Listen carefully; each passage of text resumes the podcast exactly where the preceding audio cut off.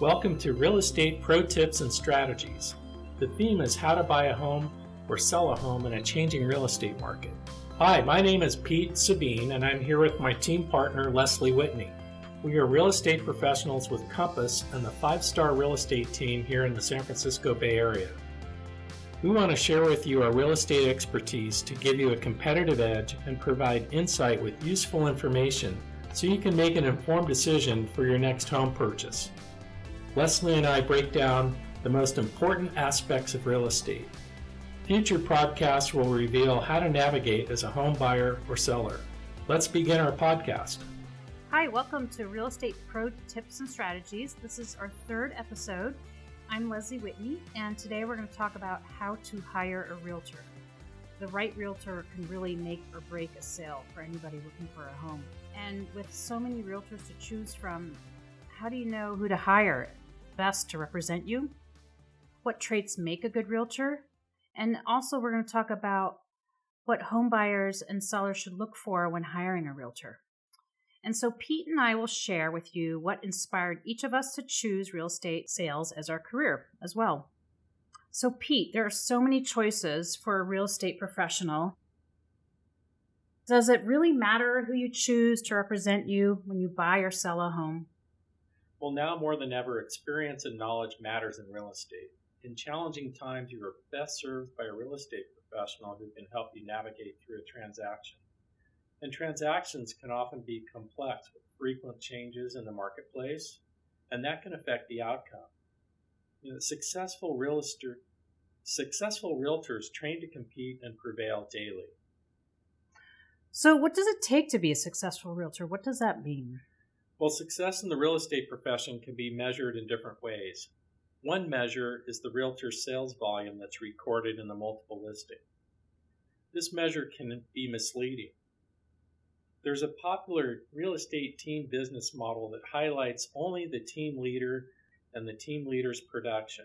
The other team members contribute to the team leader's sales volume without getting any credit for their own sales transactions. And this can be misleading when you're trying to make a choice. The superstar team leader is taking full credit for the sales volume of others, and the client is led to believe that the team leader is doing all the work. More often than not, the client ends up working with a less experienced junior team member instead of the team leader they hired. So my advice would be to focus on the individual performance of a realtor. A more meaningful and relevant measure of success is defined by the number of referrals from their clients to friends, family, and their coworkers. This measure is a good indicator of a job well done for their clients. High sales volume from a large team does not guarantee that your experience and outcome is going to be positive. You might be better served by a more individualized service and expertise, kind of like the handcrafted artisan model versus a high volume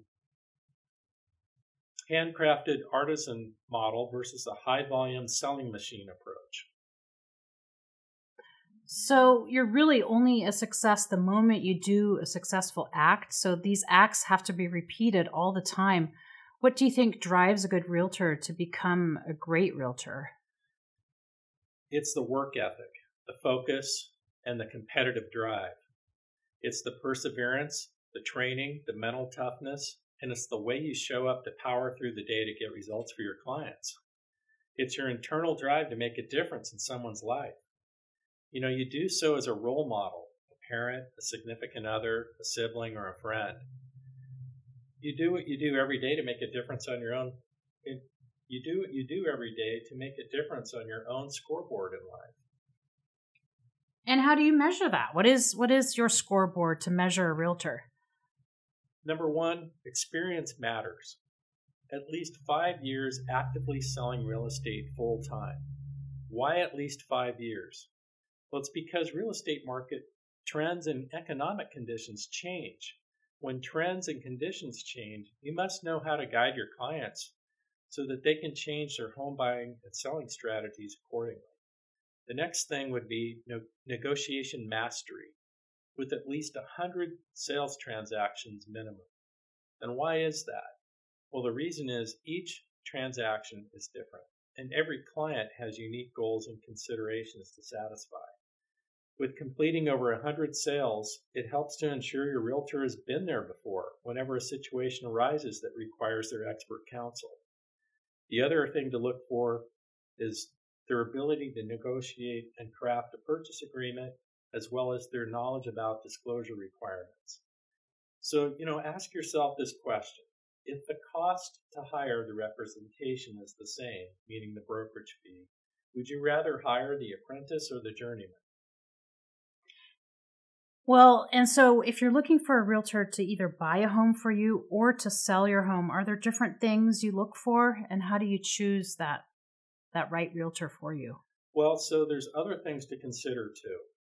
That would be the knowledge of what I call a micro market. And really, residential real estate is a patchwork of micro markets. You can have a different type of market valuation and market conditions exist from one neighborhood to another, depending on school attendance areas and other intrinsic location qualities. So it's really important that when you're working with a realtor as a home buyer, you want somebody experienced and knowledgeable about all these marketplaces within the community. It's vital knowledge to ensuring that you find the right home to buy. You need a local realtor with a proven track record in these areas. The other thing to look for are positive client reviews. And the nice thing about social media is that you can go online and you can see the reviews on Yelp or on Zillow or on their website. And positive client reviews are basically third-party social proof of a realtor's performance. And the other thing to consider would be excellent peer reputation in the brokerage community. So what does that mean? Real estate agents that have a good reputation with fair and honest dealing business practices encourage other real estate agents to work with them, to show their listings, to bring offers on their listings. If you're working with a real estate agent that has a poor reputation, usually there's another real estate agent involved in the transaction. And if they have an aversion to working with that realtor, you might have a very difficult time getting your offer accepted if you're a buyer or getting your house sold if you're a seller. So, Pete, you have 35 years of real estate sales experience. That's a long time. And during that time, you've met all sorts of different types of realtors, good ones and bad ones, and in between. In your opinion, what's the best traits to find in a realtor? What are some things that are important to look out for? Number one, I would say, is someone that's a good listener. And how do you become a good listener? You become a good listener by asking questions. So one telltale trait to figure out if someone's a good listener is when you first meet them, are they presenting to you? Are they broadcasting in a monologue about how great they are? Because if that's who they are, it's not likely that they're going to be a good listener. A good listener puts you first.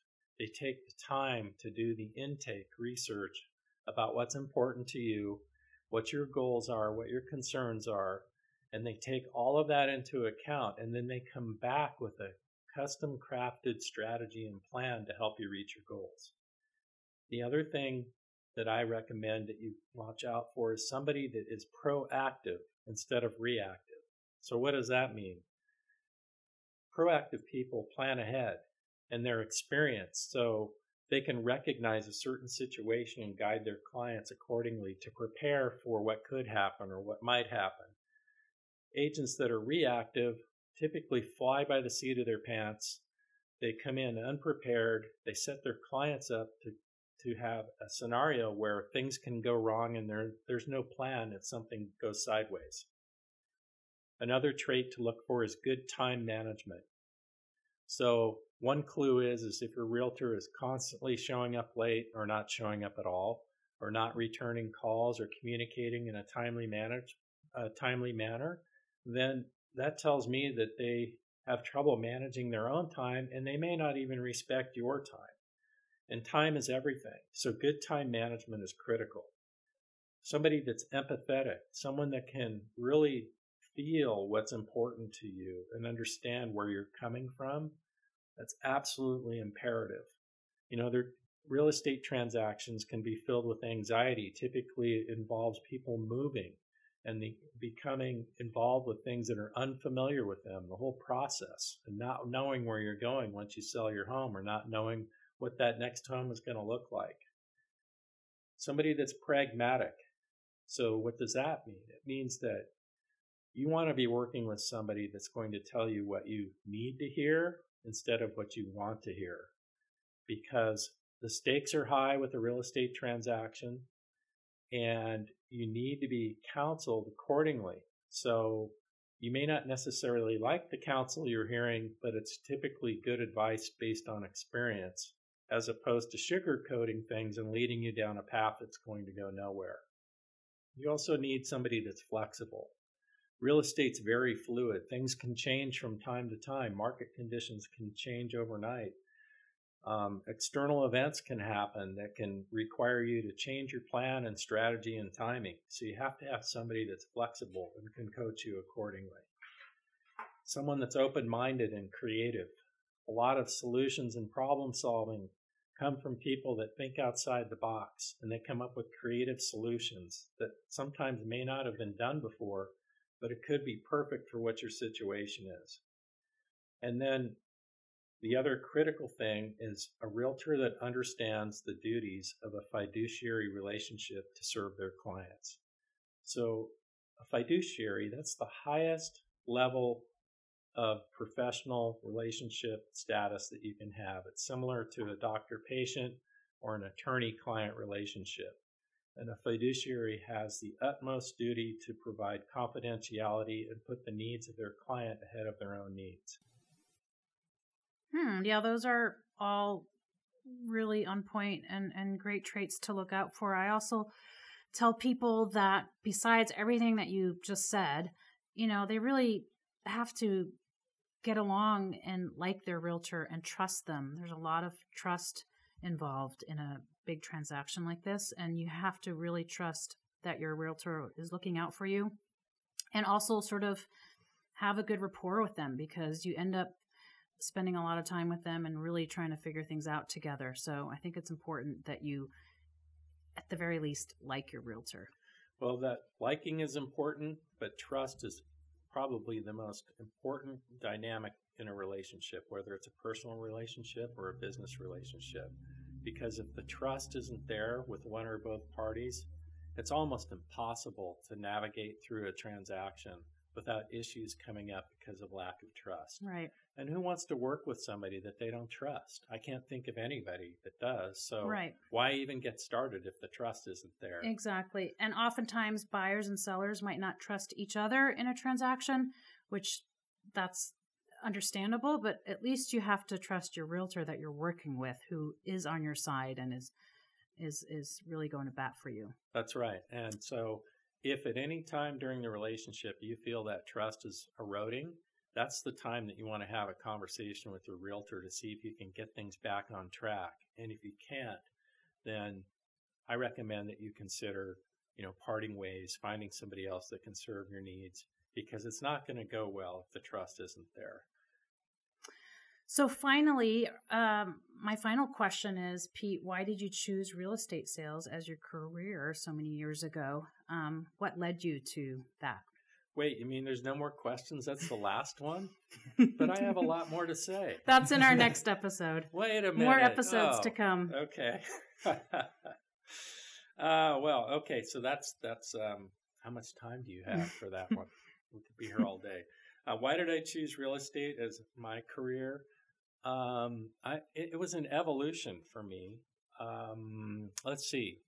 I started off as a teenager working as a laborer for a contractor, and that got me interested in construction, residential construction. So one thing led to another. When I got out of high school, I got a job as a carpenter and learned how to build homes, and eventually I got my contractor's license in my early 20s. So I was in the business of remodeling and renovating homes, and then I had a job injury in that I couldn't really do physical work anymore. So I had to do something to earn a living, and I got into sales, and I started selling home improvement products. And I learned that I was really good at sales. I really enjoyed it, and it just felt like I kind of found my calling with sales. And So I took it to the next level. I started going to school at night, becoming interested in business-related courses. And I took a class that was taught by a seasoned real estate broker, and he piqued my interest about residential real estate sales. And so I decided to get my license. And I got my real estate license when I was 27 years old, and I have the background of residential construction and sales, and I married the two and brought that to residential real estate. So that background has served me well over the years because it's enabled me to provide a unique body of experience that most real estate agents don't have, which is I know how houses are actually built. I know how to read inspection reports and counsel my clients about what their options are and what this information actually means. And I also can come up with creative solutions when we get into repair issues and things like that. It's also enabled me to talk my clients out of buying a house. And I've run into situations over the years where because of the way the home is built, because of a lot of design issues, that if my client ended up going through with the sale, they might end up inheriting a problem that they can't resolve. So I've actually talked people out of buying homes or canceling the sale because it wasn't the right house for them. So all those things inspired me to get into real estate. When I got into real estate, it was 1985.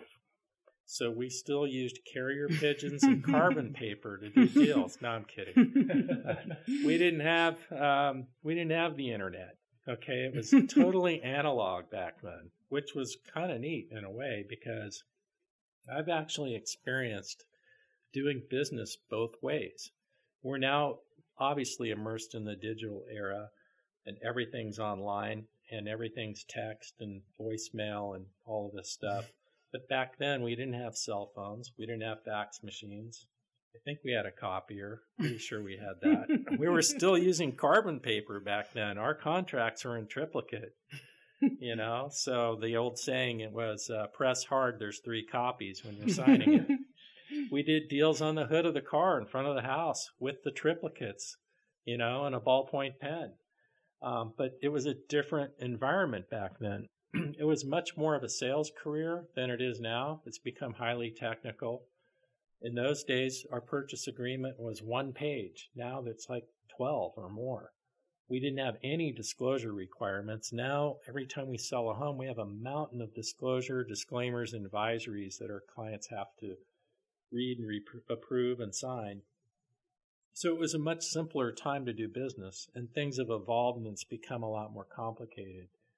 So I've had to adapt and evolve with it. And our job now is more like a quasi-paralegal than it is just a salesperson selling real estate. We still have a great deal of marketing and sales expertise that we need to integrate with our business, but we have to be highly technical in what contracts say, disclosures say, all of these things that we have to guide our clients.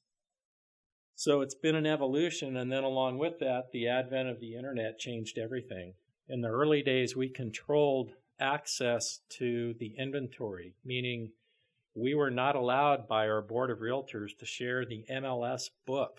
The MLS was actually in a book that was printed every week, and 5 days a week, they would print magazine updates, and they would drop those off in bundles on the front door of our office, just like a newspaper. And we were prohibited by MLS from letting our clients take those home to look at houses. We had to sit there in the office with them and go through the pages and have them pick out the ones they wanted to see. Then we'd have to get on the phone, and it wasn't a cell phone. It was a landline, and set appointments. And, you know, that's the way it was, you know. And how did you get the keys to the house? Sometimes we didn't even use lock boxes. We had to go drive to the agent's office and go pick up the keys. And it could take 2 weeks just to sell a house, you know, show and sell a house, where now it can take, you know, literally an hour if you wanted to move that fast. Mm-hmm. So I started off with that, and then the internet came along and everything changed, and we basically let go of controlling the data, meaning access to the homes for sale. And once we relinquished control of that, companies like Zillow and Redfin and other search companies like that made it available for the consumer to log on with or without us to look at real estate. So our role in the real estate transaction shifted from being somebody that provided the key, literally the key to the door to even know about a house for sale, to that not being a relevant reason to work with us anymore. And so now we bring value to the table by providing the skill and expertise to navigate these complicated contracts and disclosure laws and all these things that we now have to deal with as a realtor. And then social media as an overlay to all of that changed everything as well. That really kicked open the door, if you will, for being able to reach people very, very quickly and efficiently when we're trying to market a home for sale using social media. In fact, in my opinion, the multiple listing service is essentially obsolete. It's still around because it's standard protocol, but I've had experiences where we can sell our clients' properties without ever posting it on the MLS, and they do just as well without it, without using the MLS as a distribution channel. So that's my long tail story. And I guess the great thing about real estate is it's always changing. So if you're going to be a successful realtor, unless you have to like change. That's the bottom line. You have to be adaptable. And change in this day and age comes a lot faster and more frequently than it ever has. So you just have to roll with it. So why don't you tell me why you got into real estate?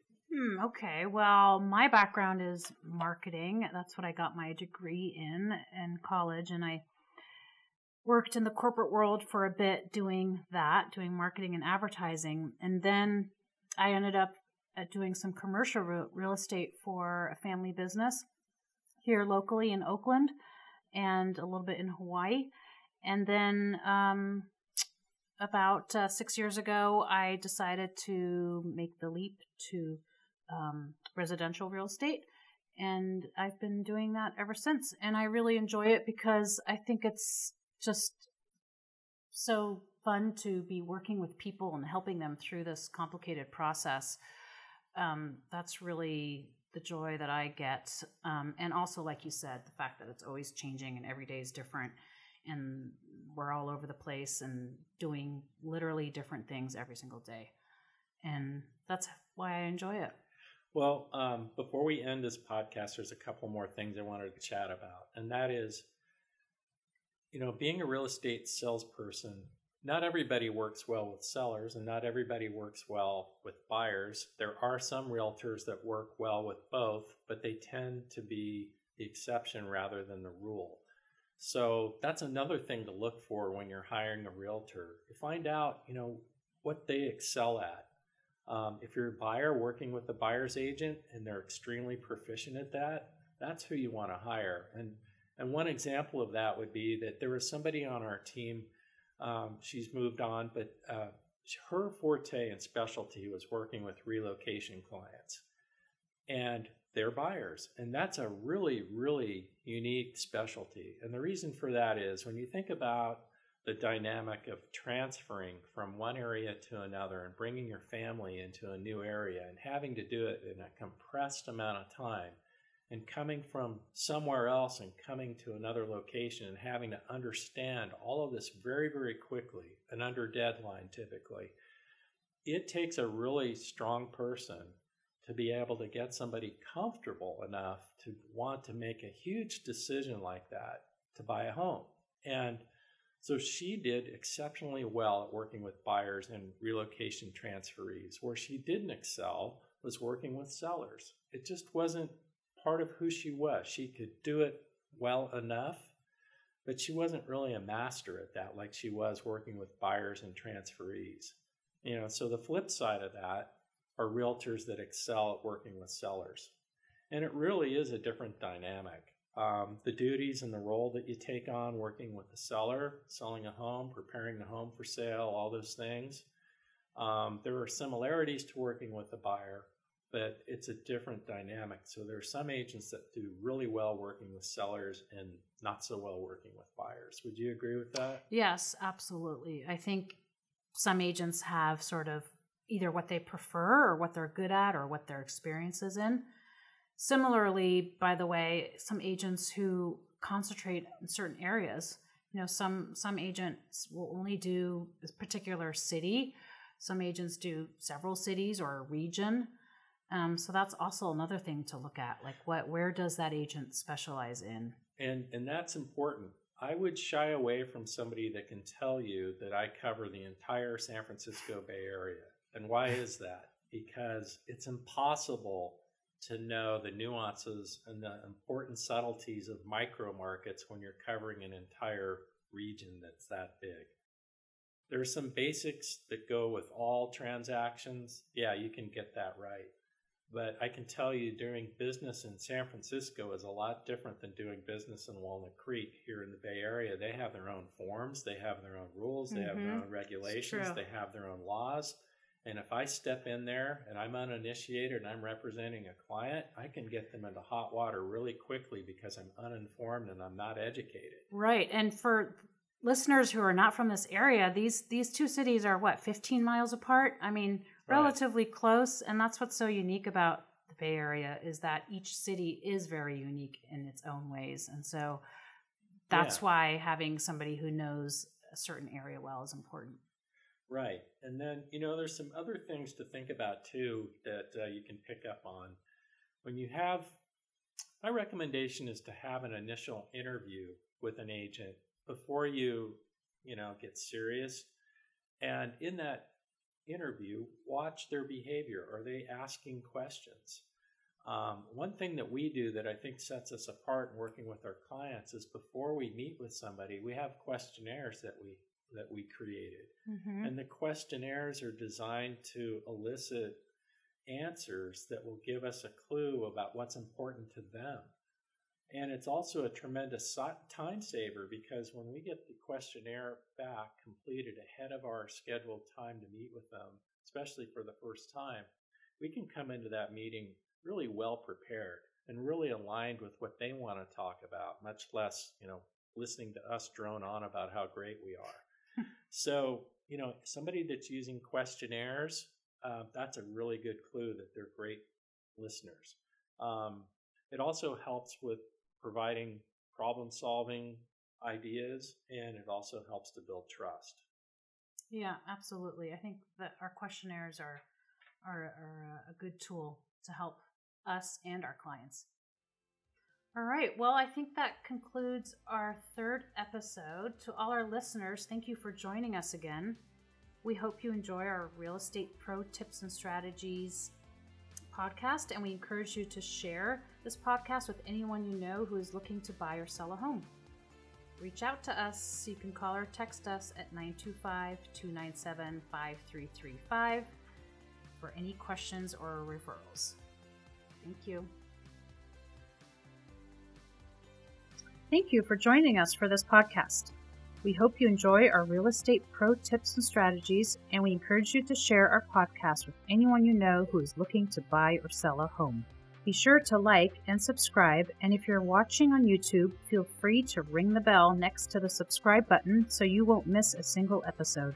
Thank you to our producer, Sam Lubman, with Painless Podcasts for making this podcast happen. I'm Leslie Whitney with Pete Sabine, and we are the 5-Star Real Estate team. Join us for our next episode of Real Estate Pro Tips and Strategies. Call or text 925-297-5335 to reach us with your questions and referrals, or send an email to info@5starrealestatepro.com.